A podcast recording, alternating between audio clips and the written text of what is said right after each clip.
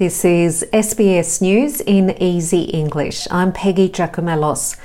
Prime Minister Scott Morrison is dismissing Russia's claims of peacekeeping in Ukraine as nonsense. It comes as Russian President Vladimir Putin ordered troops to enter two separatist Ukrainian regions. The Donbass areas are home to Russian backed rebels who seized government buildings there in 2014. Mr. Morrison says there cannot be threats of violence. Russia should step back. It should unconditionally withdraw uh, back behind its own borders and stop threatening its neighbours. Um, we've seen this behaviour before, and uh, seeking to take opportunity to threaten a neighbour uh, for their own advantage is just simply not on. It's unacceptable, it's unprovoked, it's unwarranted. The United States and the United Kingdom are issuing a swift response, imposing sanctions on Russia. The White House released a statement saying US President Joe Biden will sign an executive order stopping new investment, trade, and financing by US persons to, from, or in the separatist Ukrainian regions. Meanwhile, the United Kingdom is set to announce sanctions of its own, with British Prime Minister Boris Johnson earlier condemning the action. This is plainly in breach of international law. It's uh, a violation, a, a, a, flagrant violation of the sovereignty and integrity of the uh, of, of, Ukraine.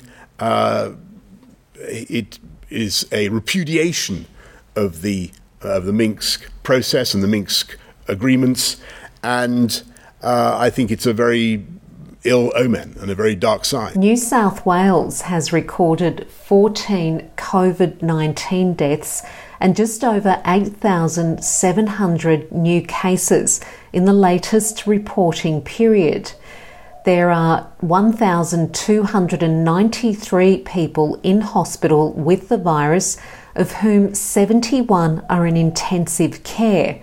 Meanwhile, Victoria is reporting 14 COVID deaths and just over 6,700 new cases. There are currently 345 people in hospital with the virus, with 48 people in intensive care and 8 on ventilators and Tasmania has recorded its highest daily figure with 820 new coronavirus infections, a significant jump from yesterday's 569 cases. There are 11 patients in hospital, six of whom are being treated specifically for COVID 19 symptoms. The United Kingdom is set to remove all of its remaining domestic COVID 19 restrictions. Starting from Thursday, those who test positive for coronavirus will no longer have to self isolate, with quarantine payments and contact tracing to end. Prime Minister Boris Johnson says there are now high levels of booster vaccination for England to sport, where Novak Djokovic is making a return to tennis in the first round of the Dubai Championships. The world number one beat Italian teenager Lorenzo Musetti 6 3 6 3. It's the 34 year old's first return to the court since his deportation from Australia following concern over his medical exemption from getting the COVID 19 vaccine. The jab is not required for visitors to Dubai.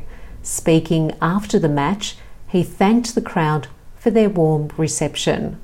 And that's SBS News in Easy English.